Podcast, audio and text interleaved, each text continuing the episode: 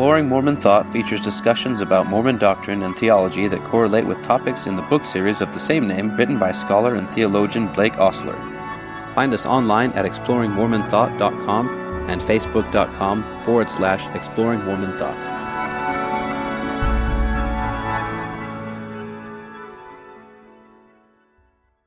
Welcome to another episode of Exploring Mormon Thought. As we've been building up for the past few weeks, today we're going to talk about a theory of atonement, and we're going to go into several theories of atonement over the next few episodes. But this first one we're going to start with is actually unique and a uh, what do you call it? an original theory of atonement from my father that's based upon Mormon scriptures as well as the normal scriptures as well. But just as an overview, we're going to talk about this theory, and then next time we're going to go into different theories of atonement and kind of compare them and see where their strengths are and where some of the weaknesses are, and in comparison to this theory. But tonight we're just going to go in depth and try to understand what this is. So, my dad's theory of atonement is called the compassion theory of atonement. And to start us off, I just want to read this thing that is from a paper he wrote on atonement. So it says, It seems to me that a theory of atonement ought to answer, or at least cast some light upon, at least the following questions. 1. How is Christ's life, death, and resurrection either necessary or uniquely beneficial to expiate or eradicate the effects of sin in our lives so that we are reconciled to God here and now? 2. Why can't we just be forgiven without someone suffering? 3. Why does Christ's suffering and experience atone for our sins in a way that the Father and Holy Ghost do not?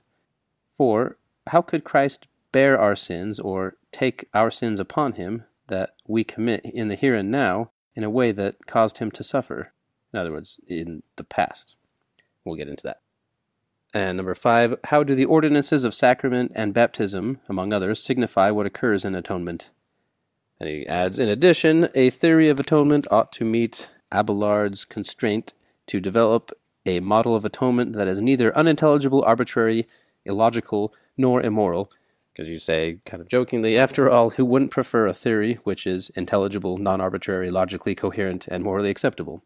Okay, so that's just an overview of what some criteria of a theory of atonement should answer. And there's different names for different theories. My dad's theory is called the compassion theory of atonement. And the first section in Compassion Theory of Atonement is God's compassion in atonement. So start us out, if you would, and kind of tell us why you chose this word compassion and what's kind of the etymology of that term. Compassion comes from two words in Latin, cum and passione, and what that means to com or cum in Latin means with. So it means to be with and to share in the feelings and experience of another in unity with them is what compassion means in its etymology.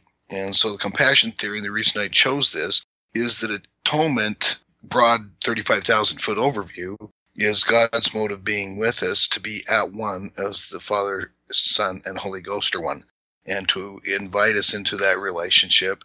And so atonement is the means of effecting that union. Okay, and tell me if this is true. I don't know, but so, this word atonement, I heard the monks that were translating the Bible or something, they kind of made up this word atonement, and it does basically mean at one ment. Is that true, or is there another etymology to it?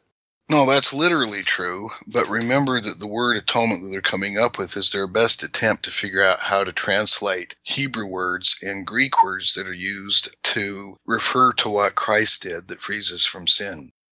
And so in Hebrew, the word kafar is usually the word for atone, and it means something very different. It means to cover.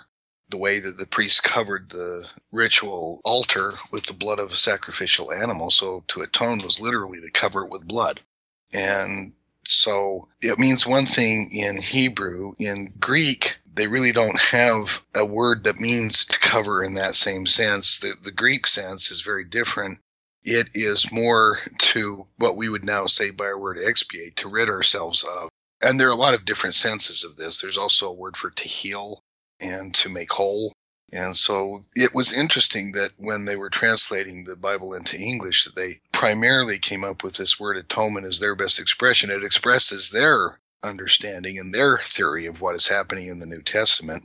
Not really a great translation of, of really Hebrew and Greek terms, and probably not even really within the semantic field of those terms. Semantic field means if you take all the words that can be connoted that kind of mean the same thing, or that could possibly, you know, be related as synonyms, those kind of things, that it's not really within that field of words. And so it's just interesting that they came up with the word atonement. Right, so I will read a little bit from the chapter summarizing the compassion theory of atonement. He said it can be summarized as follows The purpose of atonement in LDS scriptures is to bring about the bowels of mercy, so that God is moved with compassion for us and we are moved with gratitude to trust Him by opening our hearts to Him. The result of atonement is that we are free to choose to turn back to God, and He is free to accept us into a relationship of shared life. Atonement removes, casts out, and releases the guilt that alienates us, and it also brings us together into shared life. When we let go of our past and release the painful energy of alienation, Christ experiences that release and receives into himself the pain that we have experienced to be transformed by the light of his love. If we refuse to let go of our past histories and the pain that arises from our sins, we will continue to experience the pain. If we let go of that pain, however, then Christ experiences the very pain that we release, but we no longer have to. In his passion, we find compassion. He literally feels our pains and is thereby filled with compassion for us. In this sense, Christ suffers for our sins and bears our iniquities. Like I said, that's a brief summary of it, we're going to go into different aspects of it now. So let's jump into a few scriptures that you're getting this from. Because, like I said, or going through this chapter, it is clear that you have gone to pains to make it consistent with Scripture, or you've read the Scripture and then, rather than have other theories kind of dictate how you interpret Scripture, you're trying to take the Scripture and actually read what it's saying and then put all the things together, and then this is where this theory comes from.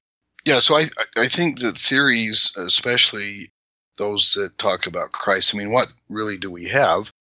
If all of the information that we have really that's reliable, and you know, there's always a question of the reliability of the New Testament gospel accounts, but they're the primary accounts that we have about how the early Christians understood what Christ was doing I would add that Isaiah 53 played a very large role in their understanding of Christ's suffering and what was accomplished.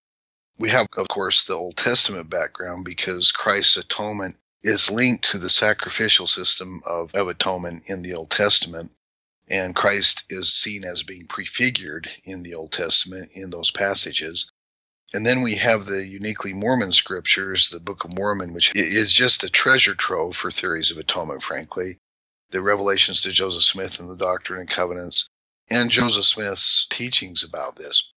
And so what I'm doing is doing my best to read the scriptures and what they have to say about atonement and then asking, okay, what are they really telling us about atonement and what is the best theory that accounts for all of the data that we have? That is good to keep in mind. All right, so the first thing you do is you kind of bring up, we want to look at Doctrine and Covenants, section 19, regarding what it says about the pain of Christ suffered in Gethsemane.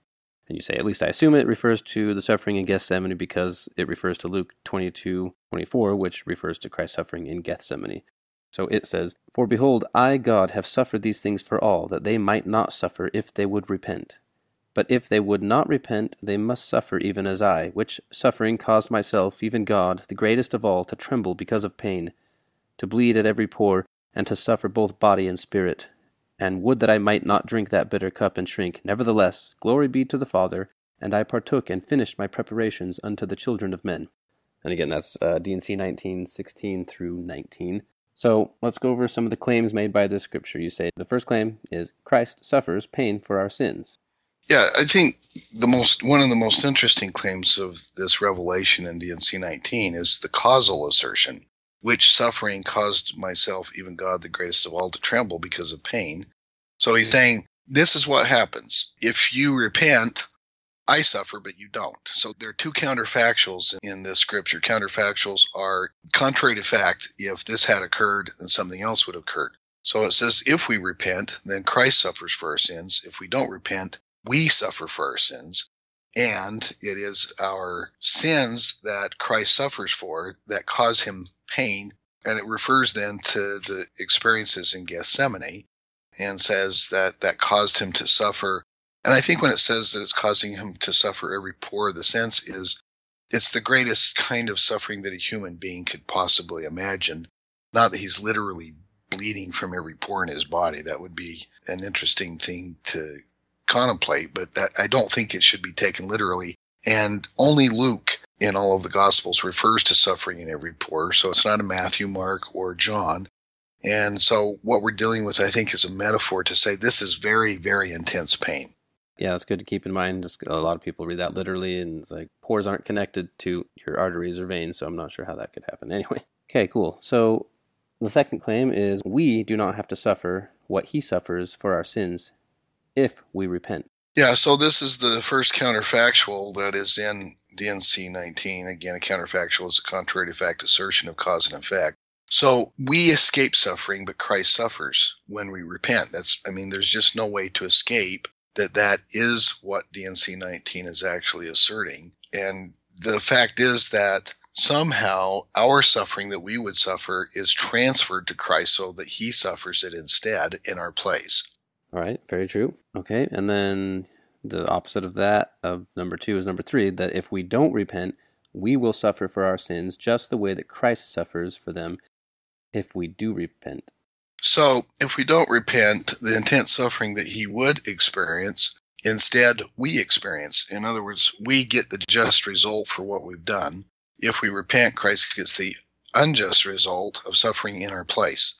I say unjust because it's not fair to have somebody who is innocent suffering while the person who is not innocent escapes suffering.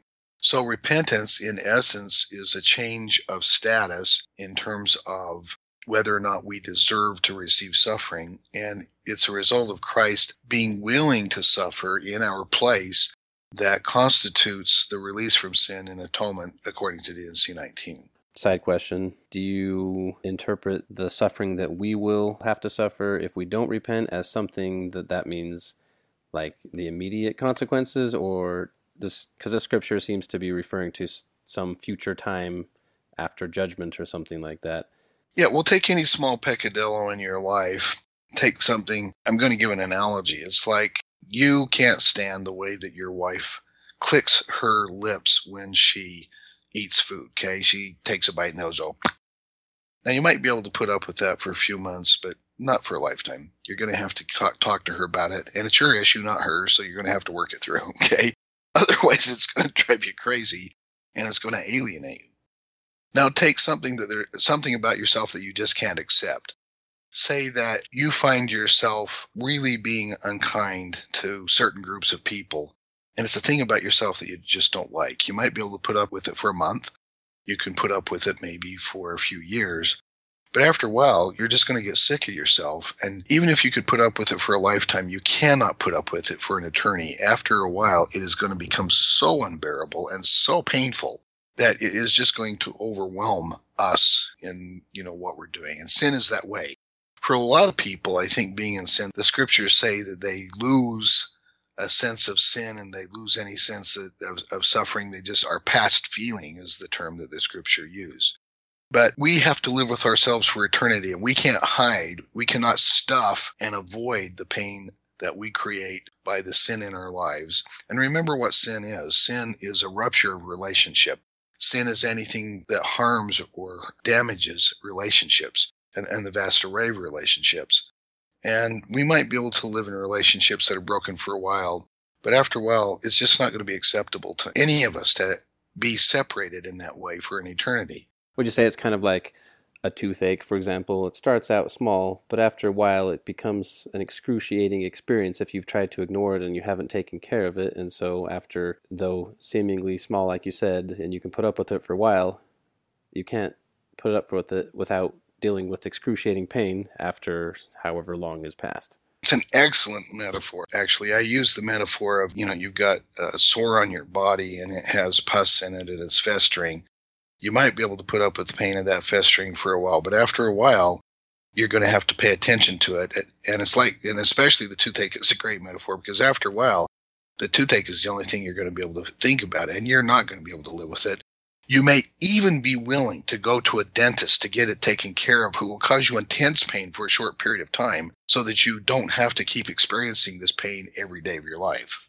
And anybody who's willing to go to a dentist, let's face it, they have to be, they're either thinking that they're escaping intense pain or they're in intense pain because there would be no other reason to go to a dentist. Okay, let's go to number four, which is By suffering as a result of our sins, Christ fulfills the will of the Father with respect to his mortal life. Yeah, this is an amazing moment referred to here in D&C 19. We talked about it a bit in the first volume when the entire fate of the universe hung in the balance while Christ was choosing whether he would go through with the plan that the Father had and the mission that he had undertaken to deliver us from sin. And if he he had a genuine choice in this moment to choose not as the metaphor he uses to drink that bitter cup or to do the Father's will. And in fact, what he says is, well, you know, there's a part of me, I, I really didn't want to do this, but I love my father so much, I'm going to do it anyway. And so this is an amazing moment, I think, in the history of the universe. And it is the primary moment in which he earns our praise, worship, and everything that we can give in love. Okay, and you kind of went over the last one, so I'll just read it, but you already kind of said it. So it says, Christ had a choice about whether he would accept the suffering into his life. So, like you said, it was a choice. And you say it's also important to note in this scripture that we're referring to in D&C 19 here, what Christ suffers is not vicarious guilt or punishment. Rather, he suffers the pain of our sins that we will feel if we don't repent. And that's an important distinction that we'll get into a little bit later, I guess. So, not guilt, but the consequences, basically, or the effects.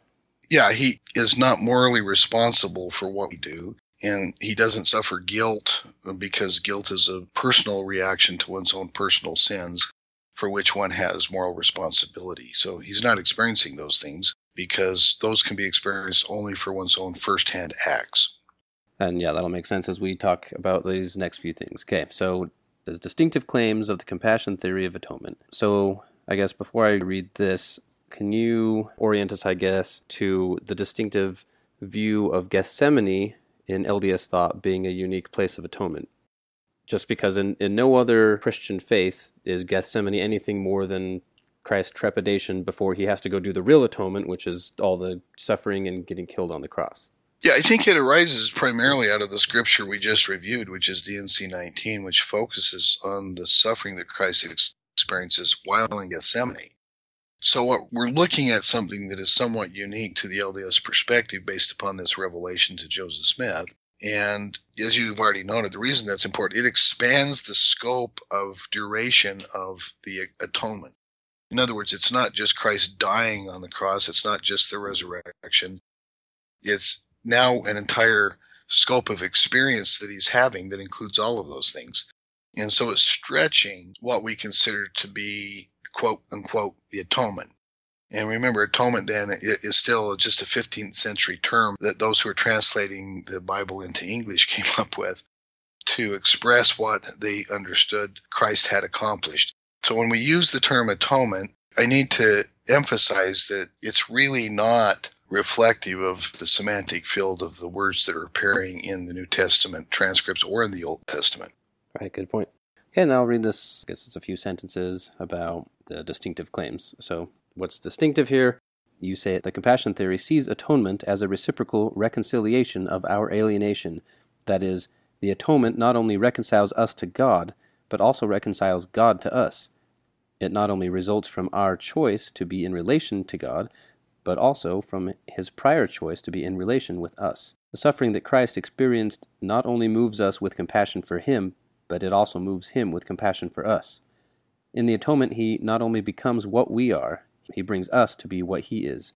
Atonement thus unites us and reconciles our alienation that we have freely chosen. Let's point out one thing, and that is there's a distinctive scriptural basis for this reciprocal view of atonement, and it arises out of Hebrews, but it's found primarily in Alma 7 when it's talking about the things that God learned by being human. What he learned by being human was how to have compassion for us. In Second Nephi 2, 9, in Alma 34, in Alma 40 through 42, primarily in Alma 42, what we see is what the atonement does. It says that Christ's bowels are moved with compassion for us.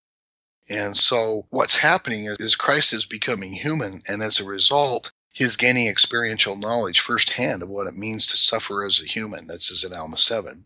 And so we have this uniquely Mormon view of a reciprocal effect. Not only is what Christ is experiencing have the effect of basically overcoming our alienation, it also has the effect of giving to God, of allowing God to have a firsthand personal experience as a human being, so that He is moved with compassion for us in a way that will make it so that He can then suffer for us and overcome our alienation. Good scriptural base for this view. Thank you. The next section is reconciling humans to God. So, this is kind of what the last few podcasts have been about, so I don't know how in depth we need to get, but I'll just read a few things and we can talk about it, at least as it relates to your specific views. So, the starting point for Alma's exposition of atonement, which is in what, Alma 42, were you saying? It's in 34 and 42. I just forgot to write that down. Okay. Yeah, Alma's exposition for atonement is that we all, like Adam, freely choose to leave God's presence. It is noteworthy that Alma's discussion of atonement presupposes human pre existence in the sense that all humankind has chosen to be cut off from God's presence by becoming mortal. I mean, we've pretty much gone into the last few times, I guess. So, what's interesting is that Alma places his exposition of atonement within the entire plan of salvation. And so, in order to understand atonement, he has to explain God's entire plan in dealing with humans. And it's interesting if, you know, reading Alma 42, the way he uses the term Adam, he switches between Adam as a name and Adam as all humankind. And so it's a way of bringing us into the story of Adam as God's plan is unfolding for him and how God's plan leads to atonement. The next quote here is We have all transgressed the law of love. We have all engaged in self deception to hide our failure to love from ourselves. However, rather than immediately execute judgment that banishes us from God's presence forever, God has mercifully chosen to grant to us a period of time in which we can repent. And so that, yeah, that's directly from Alma, where there's basically that just summarizes a scripture in different words that God has granted us a time or a grace period in which we can now choose to come back or turn to God or you know choose Him without being in His presence directly, like we've talked about before. Right. So God's both merciful and just because He could justly execute judgment immediately, but He's merciful by giving us time, a space in which to repent. He places us on probation to allow us to make a different choice before we ultimately choose. And the ultimate choice is life or death, or whether we want to be with God or whether we reject God. Okay, let me ask. I mean, this might be a side question that would be a bigger discussion, so if it's too big, we don't have to do it now. But what is the basis for saying he would be justified in judging us completely? Because, like, I don't. It doesn't seem like that because, like, here's a plan: go down and be ignorant, and then inevitably you'll sin, and then I. How would he be justified in condemning us immediately if that was all part of kind of a trick to get us to be more like he could have taken our, our choice to leave his presence as a final choice. Instead, he's given us a space in which to make a different choice.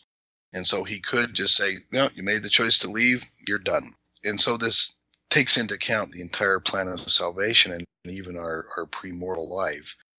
In addition, it's like we are with everybody. We can choose to judge people now and hold them in their past so that they can't move forward. Or we can say, look, I'm going to withhold my judgment because nobody's ever really done. And I'm not going to make it so that I judge you based upon your past. Instead, I'm going to let you grow into something new. And so I'm going to see you as you actually are in each moment without judgment. That's really the distinction that Alma is making, by the way. This is called God's mercy. God is being merciful by giving us this chance to not be caught in our past and stuck in our past because we can't, we won't be forgiven we won't let go of our past and repent. So, this is really an interesting way of saying what we're being freed from is our own past and the judgment of others that will hold us in the past. That makes sense in that context. Uh, all right, then next quote here. Having seen ourselves in the mirror of His love, we are moved with compassion to repent by ceasing to do what alienates us, to let go of whatever keeps us from being with Him, and to do all within our power to show our love out of sheer gratitude to Him. Thus, repentance entails not only turning to God, but doing whatever we can to repair the harm we have done to our relationships with Him and those we have injured by our failure to love. So I guess that refers back to the two great commandments of love God and love your neighbor, are just the law of love is the one thing that God commands of us. Yeah, there's this one commandment, and it is the law of love expressed in many different ways. So we've chosen all to be alienated in certain ways. And here's the interesting thing. Again, we've got this metaphor in the Book of Mormon that is a controlling metaphor. It occurs three times in the Book of Mormon and twice in the Bible. And it is this episode of the fiery flying serpents where they come into the camp of Israel. They're biting people, and because they're venomous, they're killing people. And Moses saves the people by taking one of the serpents, puts it on a on a pole, and says, "If you'll just have the faith to look at this, you'll be saved." In other words, you won't die. Now, this is a very profound expression of atonement. I talk about it a lot more in my book, Fire on the Horizon. But just remember that what it is is an expression of God's love because the serpent on the pole represents Christ's life and his compassion for us. And so when we see his love for us, remember, we love him because he loved us first. When we see his love for us, and we see that we're not being held in our past and being judged, and that we're given a door to move forward, then we can simply let go of the past and not be stuck in it. More importantly, we can make the judgment of ourselves that I'm not so rotten that I can't move forward. I have this opportunity to make a choice now to let go of my past and to love others. Good stuff there. All right, let's go to the next section, which now we're going to talk about reconciling God to humans. And we did talk about it a bit. All right, so you say, by becoming human, Christ learns something that enables him to move forward and to further reconciliation. So I guess, you know, like you said, we went over this in the previous book in the a Mormon Christology section or, or chapter and saying that, you know, Christ did fully become human in order to be able to have this experience of being immortal and therefore he can know more about how to what is referred to as succor his people um, you say the, the radical step of becoming mortal and walking among us to show us how a life of loving reconciliation is lived Yet Christ also learned something by becoming mortal that he did not previously know experientially. He learned how to succor his people. So, what, it, what does this term succor mean? Well, it's coming from, and the word is core, I suppose, but, or to give succor, it comes from Alma 7. And what it means is that when I hear somebody succoring his people, I think of a nurse going among the sick people and those who are injured and healing them or, or tending to them so that they can heal. And so, what he's learning is because he experientially now knows what it is to be human and the kinds of things we experience, he can work with us to heal us, which is what I believe the word succor means, at least in, in this context.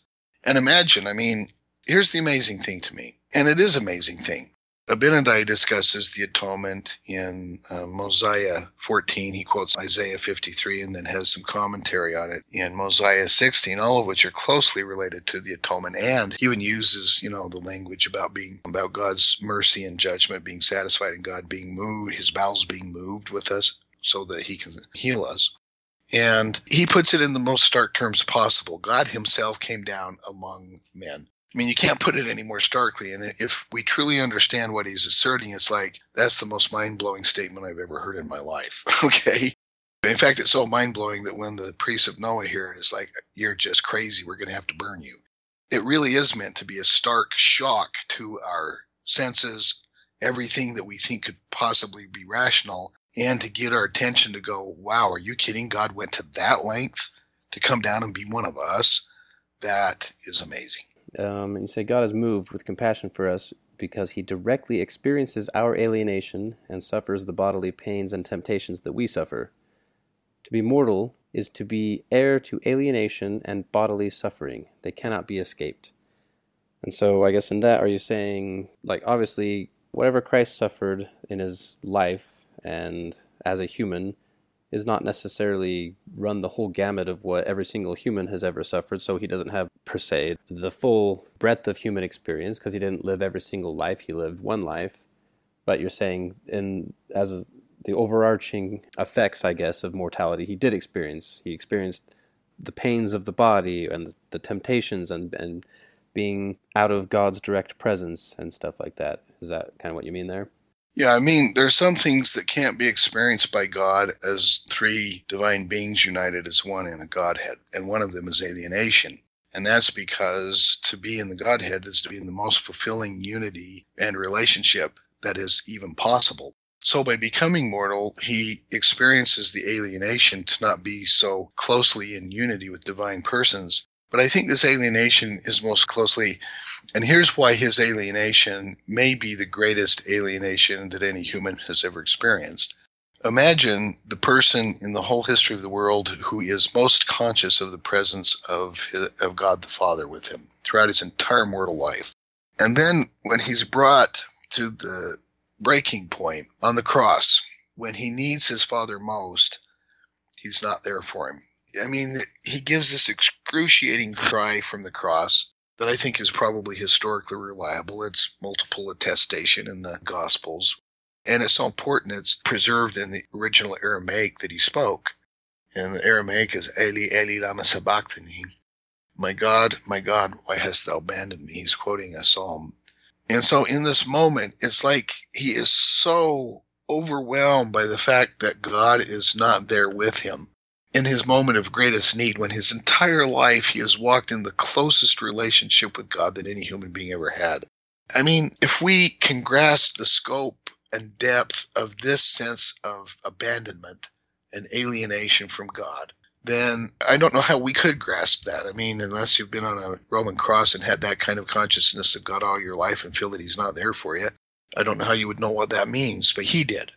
And so I think what the scriptures are portraying for us in His love is that He had to walk all alone in the greatest alienation that any human being ever experienced in that moment. And that's why we focus on that moment as one of the key moments in atonement because he is healing our alienation and he's experienced the fullness of alienation and bodily suffering. Now, let me go to the other pole. You say that you know he really doesn't know every human experience, but that's not true. God is uh, omniscient, we're all knowing, and that includes experiencing with us every experience that we have. Now, he doesn't experience it as I've pointed out before from a firsthand experience. So if God knows that I'm in a bank and a robber walks in and points a gun at me, he knows that I'm afraid for my life, but God, in knowing that I'm afraid for my life, is not afraid for his life. But he does experience my experience as closely can be from a third party perspective, okay? And so he does know the fullness of human experience and pain, but not as his own pain. As God in the Godhead, and none of the divine persons can experience alienation. Without a human body, they really can't experience human pain. And so the essence of what it is to be mortal can't be experienced by God as God. In order to experience that, God has to become mortal and experience it firsthand. That is what I take Alma 7 is actually getting at. And I think it's what Abinadi is talking about as well when he says that God became man. And so what they're focusing on is, and this is a key, Christ's entire human life is the atonement. Okay. We're expanding the atonement now to everything that Christ has experienced so that he can succor us and be with us and heal us in a way that otherwise would be impossible. So, what the compassion theory says is his compassion is actually being with us as a human being as well, and that his entire mortal life is a part of what we call the atonement. Good, and yeah, we're going to get into that a bit more in a, in a minute here, but that's something to keep in mind. Let me just read this. So, one of the key purposes of the compassion theory of atonement is to explain how it is that Christ suffers for our sins in a way that is faithful to the Scripture, but which does not involve the non scriptural idea that the Father punished Christ as a substitute for the punishment that we deserve as a means of satisfying or propitiating his anger against us. You'll see why this is important when we go into specifically what's called the penal substitution theory. So, this is directly going against what one of the main theories is that is held by Mormons, and you'll recognize that, that Christ was some sort of a substitute for us that needed to be punished. And you're saying that is not how the compassion theory is talking about Christ's suffering. It's not how the scriptures actually address it. This is a Protestant idea that was created by John Calvin. It is just morally repugnant in addition to being non scriptural. And yeah, like I said, we'll get into that a lot more later on. So, Let's go into this last and biggest section here, which is Christ's suffering as a result of our sins. This is where a lot of unique ideas are coming forth. So buckle up, because here we go. You say, we hold on to the sin, there's something that's actually within our bodies. So, for example, let's just say people that commit a crime that's bad, and then they just kind of hold this guilt inside of them their whole life and it, it affects them. They have the stress, this anxiety, this always wondering if you're going to get caught, this guilt of unresolving it. And you're saying there's an actual energy that's building up in their body that is affecting them physically as well as, you know, mentally and everything else. But it's it's such a real thing that it's not just an idea, but it is something that's affecting the physical form of a person. And so you say it's this energy. So you I'll just read this quote and then we can go back to that. So you say there's a life energy or Zoe, we can explain that in a minute here, but I just want to read this, that we receive in the atonement in the divine life that glorifies and exalts. The energies of God are the flow of the divine energy of life, the movement of the Spirit, and the light that proceeds from God to fill the immensity of space. So, never mind, that's actually something else, I guess. That's the next thing. So, let me read this next one and then we can go back and talk about both those things.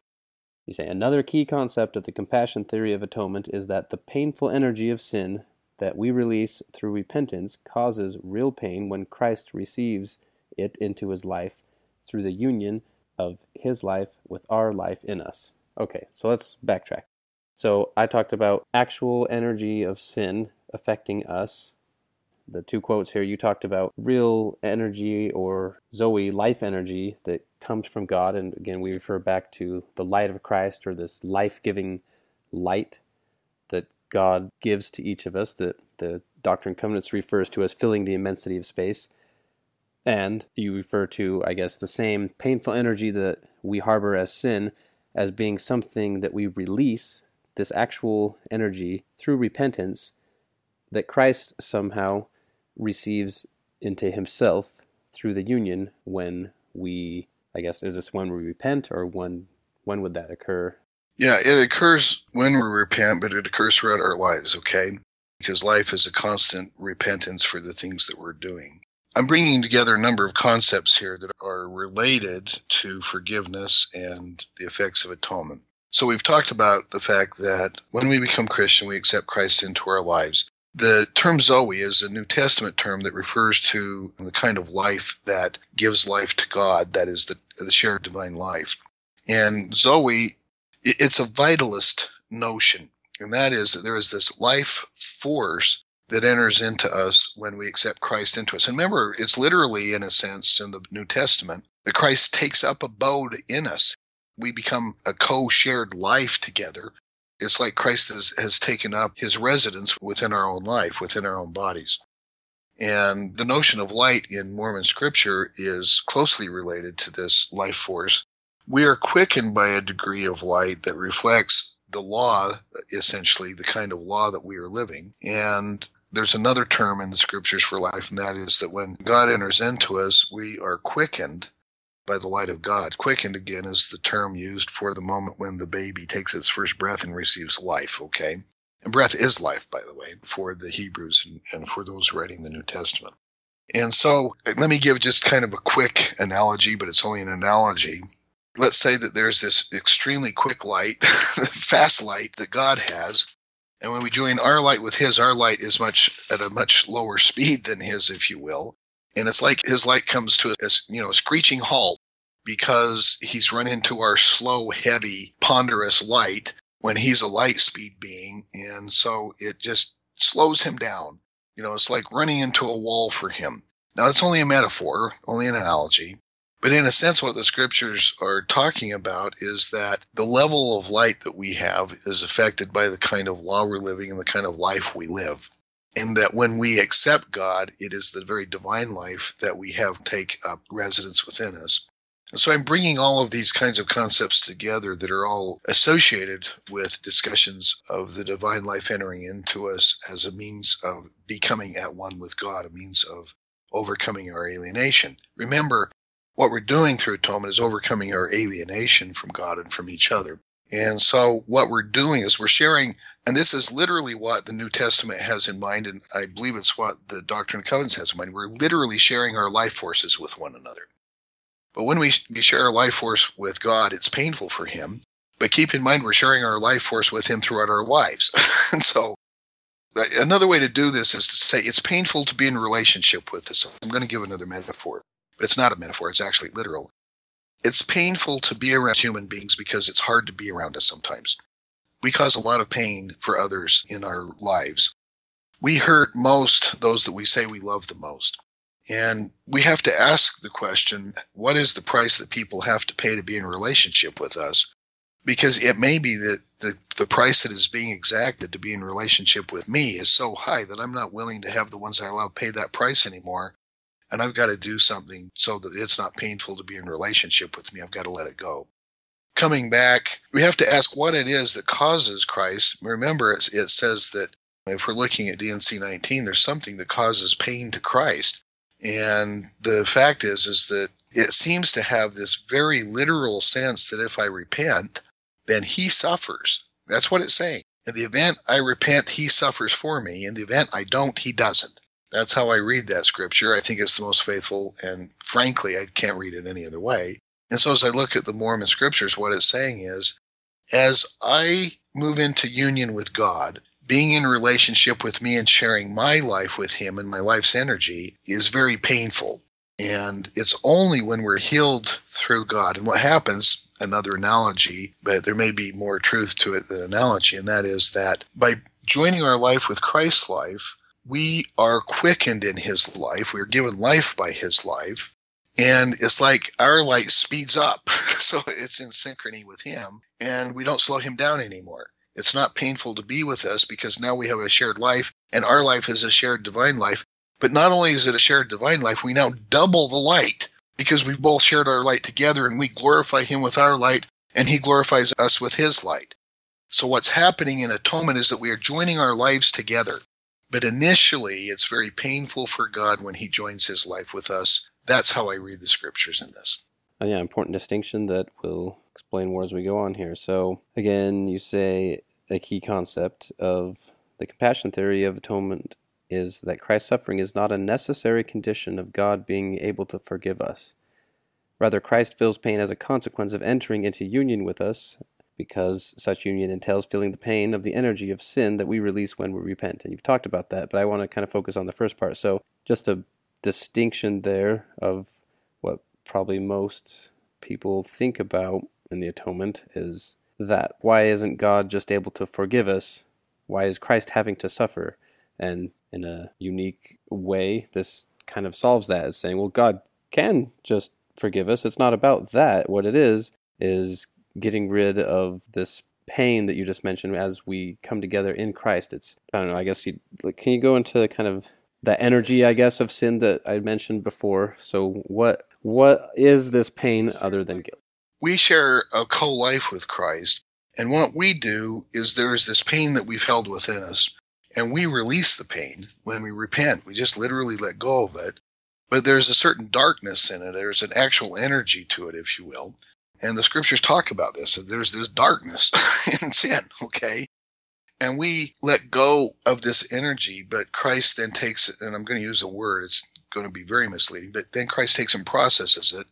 Another way of saying it is he takes and speeds it up so that it's consonant with divine light and not darkness. But this process is painful. I mean, it causes literal pain and suffering because it's painful to be in relationship with us when we are sinful. And when we repent, takes that pain into himself to be in relationship with us. But as we repent and let go of it, he is able to take and make even the darkness light. The darkness is overcome by his light. And so we literally join our lives together through Christ entering into us at the time we accept him. We open our hearts to him.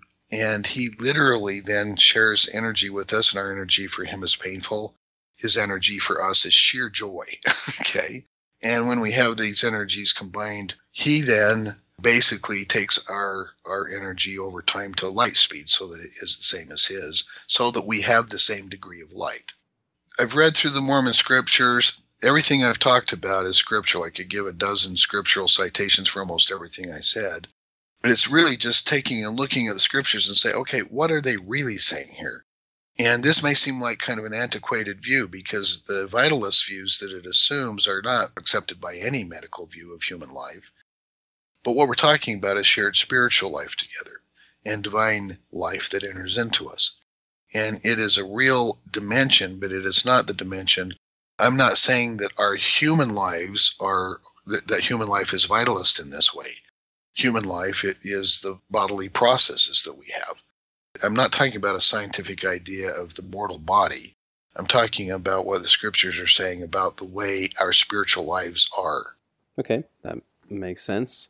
And I guess this is kind of another metaphor, but I don't know if this plays into this directly, but I remember on my mission you sent me a paper about atonement called The Heart of Atonement, and it talked about kind of this metaphor of when Christ takes on our sins, it's kind of like I guess you refer back to like the brazen serpent and how interesting it is that a serpent being held up is also the symbol for what heals us. And so you say, you know, what's interesting about uh, a serpent's venom or a snake venom is one way that they develop a antidote for a snake bite is to basically take blood from someone that has been bitten by the snake, but their antibodies have been able to fight it off and overcome it, and therefore that blood that has the antibodies is now the cure. And so when we enter into Christ's life, it's kind of like him getting the venom that we're infected with, I guess, and then but he has the ability to heal it and then return to us the healing abilities, or is that kind of not related to this? No, it's totally related, and I'm glad you brought it up, and you know you explained it well. It is a host who has confronted the challenge of the venom, who has then developed the resistance to it, and then that resistance can be shared with other people, literally in the sense of an antivenom when a person's bitten by a snake. And this is apparently the kind of thing that the Hebrews had in mind when they're talking about the fiery flying serpents. And it's just another way, another metaphor of saying the same kind of thing. This kind of view is behind the statements in the book of Mosiah when King Benjamin is speaking and he says, You must apply the atoning blood of Christ to yourselves, okay? So what he's saying is you've got to take Christ's blood because it has the anti-venom to overcome sin. Now, this is also, of course, an excellent metaphor for opposition in all things. The very thing that kills us is the very thing that will save us. And so it's by having this opposition in our lives, it's the things that we have to overcome that will ultimately make it so that we can be like God. Without opposition, there is no growth. Without opposition, there is no possibility. And with opposition, it seems that there's this inevitability of sin or alienation or another way of saying that is over and over again giving less than love to other people, okay, so that we're alienated from them. And what we're doing is overcoming that alienation. We're joining our lives together. And in order to do that, we have to share Christ's life. We have to be given the antibodies in his blood that he has faced when he confronted the poison of sin. And so, yeah, I'm glad you brought that up. It's an excellent point. What I sent to you was a chapter from the book Fire on the Horizon. Oh, okay, cool. Good to know. All right. So this brings up the natural question that I actually wrote down, but then the very next paragraph that you wrote addressed it. So I thought that was pretty cool. It was just the natural flow of question answers. So you say, I want to simply point out that this view of atonement has at least one overriding virtue. And this refers back to the questions that I told you we need to answer at the beginning. It says it answers the most difficult question regarding atonement. Why can't God just forgive me without requiring Christ to suffer? After all, I have the power to forgive without requiring that someone else must suffer. Why can't God forgive us without requiring a pound of flesh, literally? The answer is that God can forgive us without requiring that Christ must innocently suffer as our substitute, as the condition to propitiate his anger. Say, however, the nature of loving forgiveness is such that by entering into renewed relationship with us, the pain caused by our sins is given to him. And I guess we talked about that, but I just wanted to reiterate again this difference between traditional views that most LDS people hold that can't answer that question of why can't God just forgive us? There's lots of theories that we'll talk about later, but like this this justice or God's wrath or he's just so mad that there's sin he can't let it go. Someone has to be punished for the sin. And Christ comes along and says, "Oh, I'll take the punishment. Fine, I'll take it all out on you." You know, that's a traditional view that, like you're pointing out here, once you talk about it like that, it's pretty barbaric, and I don't know if that's the kind of God that anyone would really want to worship. Yeah, I wouldn't want to spend the weekend with him, let alone an eternity. Exactly. He's basically a, a really angry guy, I guess. Yeah, just an angry guy who's got to punish somebody for his anger. So, another question that this theory of atonement addresses is this idea of making Christ suffer in the past. For example, I guess the traditional view against substitution theory is that Christ went through the entire atonement, or I guess let's back up here. So, like I said, Christ's entire life is atonement, but also God's way of being in general in the compassion theory is atonement. It's it's not a moment in the Garden of Gethsemane and that culminated with his suffering and dying on the cross and then it was over. You're saying atonement is forever, it's eternal, it's ongoing, it's God's way of being with us at all. Right. God shares his life with us in every moment. He's seeking to have us enter into a fullness of unity with him. And so being at one with him is precisely the desired relationship he wants to have with us. And that just is what the translators, by the way, meant by the word at, at one meant to be at one at the same time together. And so it, it literally is atonement, but this atonement is the entire process of, of being reconciled to God and it includes and entails deification as its end result. And so not only is it our lifetime, it's eternity without end. That atonement is the very way God lives and is in relationship with us. So, yeah, let me say the virtues of it, and then I want to kind of bring up the controversy of what you're saying, I guess. So, one of the main virtues of having this view of atonement is it solves this problem. It, again, last uh, first book, we painstakingly went over how if the future is set somehow and that God knows infallibly what will happen in the future, then we have no freedom and we're not culpable for that. And there's just, you know, it seems to, at least as far as the Mormon idea of God's plan goes, it would pretty much negate the whole purpose because we would be automatons just being caused by the future events. And that comes into play here because you asked the question. So, a lot of people picture it, like I said, as the Garden of Gethsemane being the atonement.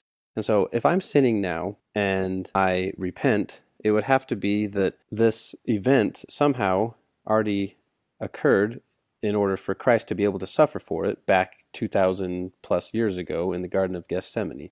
It's a problem of backwards causation that we've talked about before. And so, in this theory of atonement, there is no backward causation of atonement because it's more than just this one time event it is like we said it's the very way of being of god in the world with humans well put yes okay i guess that's as i want to go there. Okay so i guess this is a good point too. So you say the pain that christ suffered as a mortal is precisely the pain that is the most poignant experience of the atonement though it is only one experience of atoning pain among others that christ experienced. So that's my next question i guess. And you've kind of addressed it there but a lot of LDS people might be a little hesitant to fully accept this theory of atonement because the question naturally arises then what did happen in Gethsemane? What did happen on the cross? Does that mean nothing now? No, it, what happened in Gethsemane and on the cross is Christ joined the fullness, the totalness, the sheer depth of being in, in the greatest depth and going to the greatest height in this short period of time. In other words, in Gethsemane, we see Christ entering into the greatest union possible, not only with God, but with everybody who exists, okay? So that literally, because this is the way God experiences. And so he's been immortal, but in Gethsemane, he experiences everything the way that God does. He is joining humanity with divinity. He then treks to the cross where he experiences the greatest depth of alienation possible for a human being to experience. He has experienced the fullness immediately before the greatest fullness of you know being in union with God and being totally aware of His presence to the most total abandonment possible, so that he, he is being stretched from one end to the other. It's the greatest stretch that, that any being could make. And so we focus on this because it is a microcosm and a picture of what atonement is.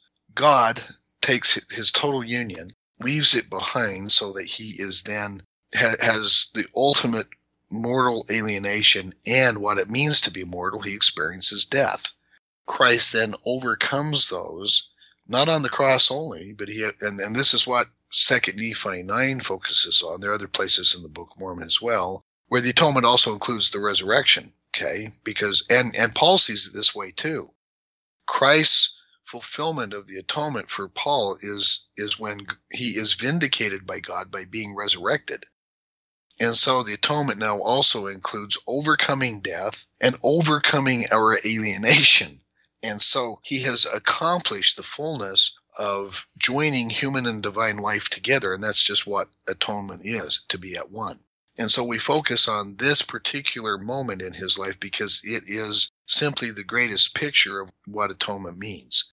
We see it most clearly and starkly in this group of experiences beginning in Gethsemane and culminating in his resurrection. Makes sense to me. Okay, let's do this. All right, let me see if I can now answer at least the first four questions because the fifth one's about ordinances. So let's see what we've learned here. So, how is Christ's life, death, and resurrection either necessary or uniquely beneficial to expiate or eradicate the effects of sin in our life so that we are reconciled to God here and now? Okay, we went over that, so I guess uh, we could say, um, let's see. Only a being who has joined human and fully divine together and who experiences the fullness of the stretch from being fully in union with God in the greatest sense possible to being fully alienated from God could overcome and share with us his experience so that we can then also he he is, has compassion for us. He's moved for compassion because he has experienced everything firsthand.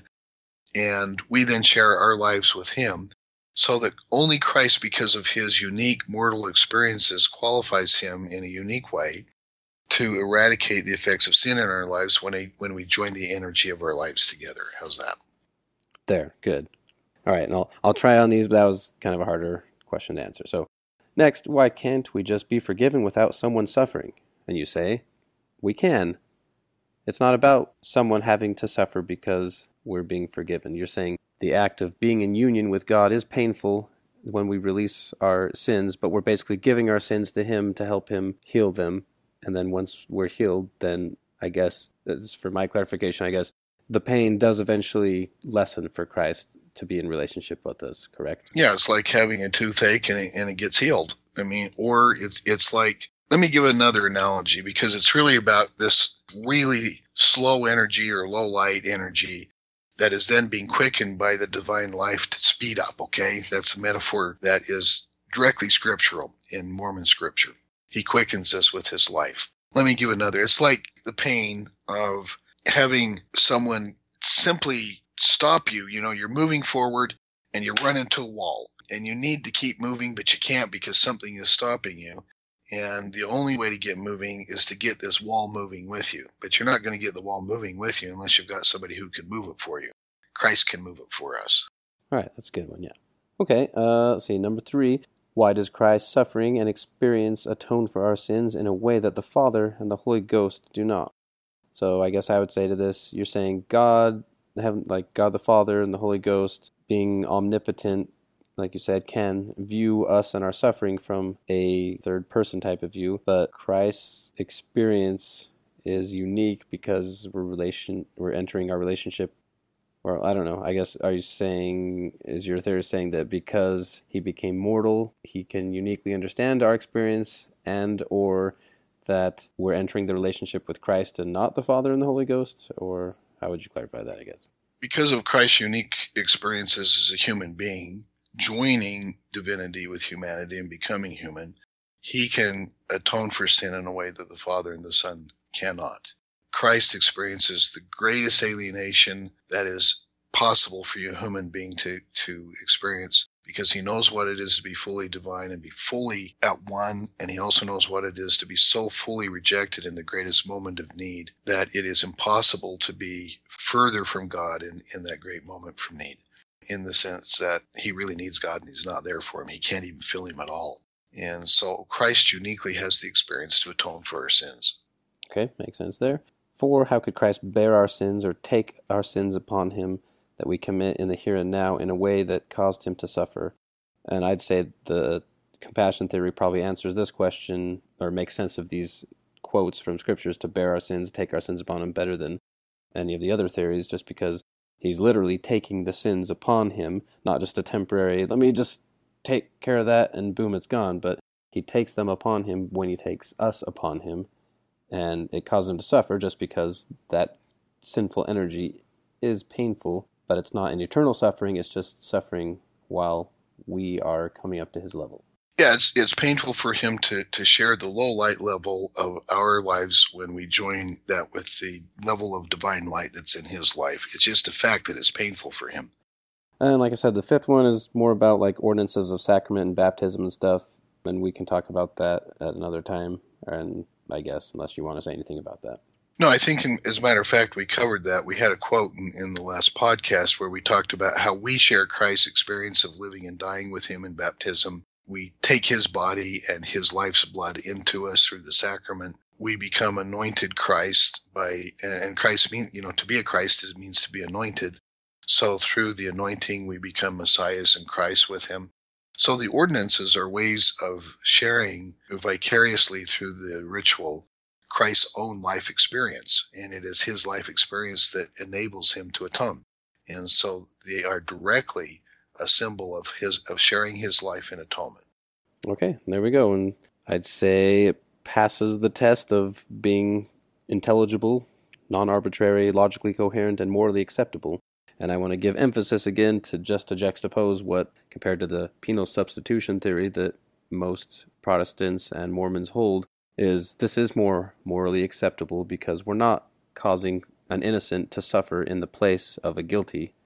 We are healing a wound, I guess you could say, of sinners. We're healing the consequences and the woundedness of sin rather than someone taking the punishment that just has to be given to someone. Yeah, and I'll finish by saying that probably the best metaphor for all of this is a woman giving birth. In her pain, there is a new life that comes into the world. It's just a fact that giving birth is very painful. Okay. And a woman, every time a woman gives birth, she walks through the valley of the shadow of death. It's just a reality.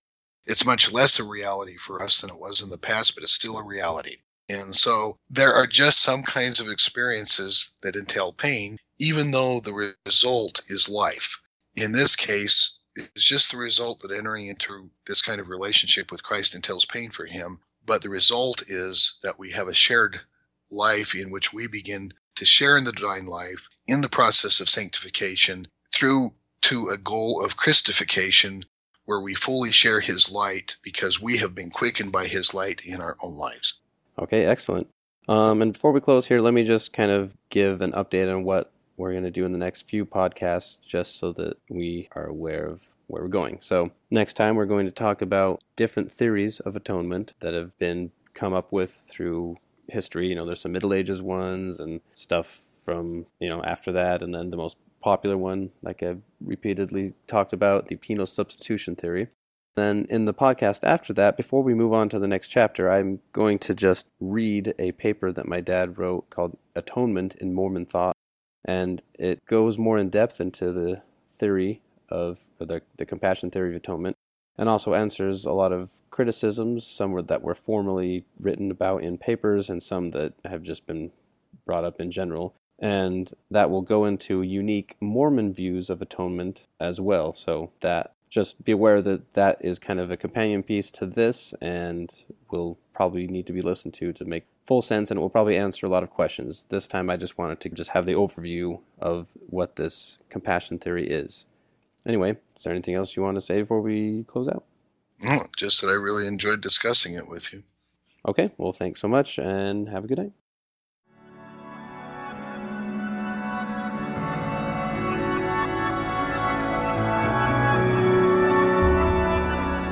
Thank you for joining us.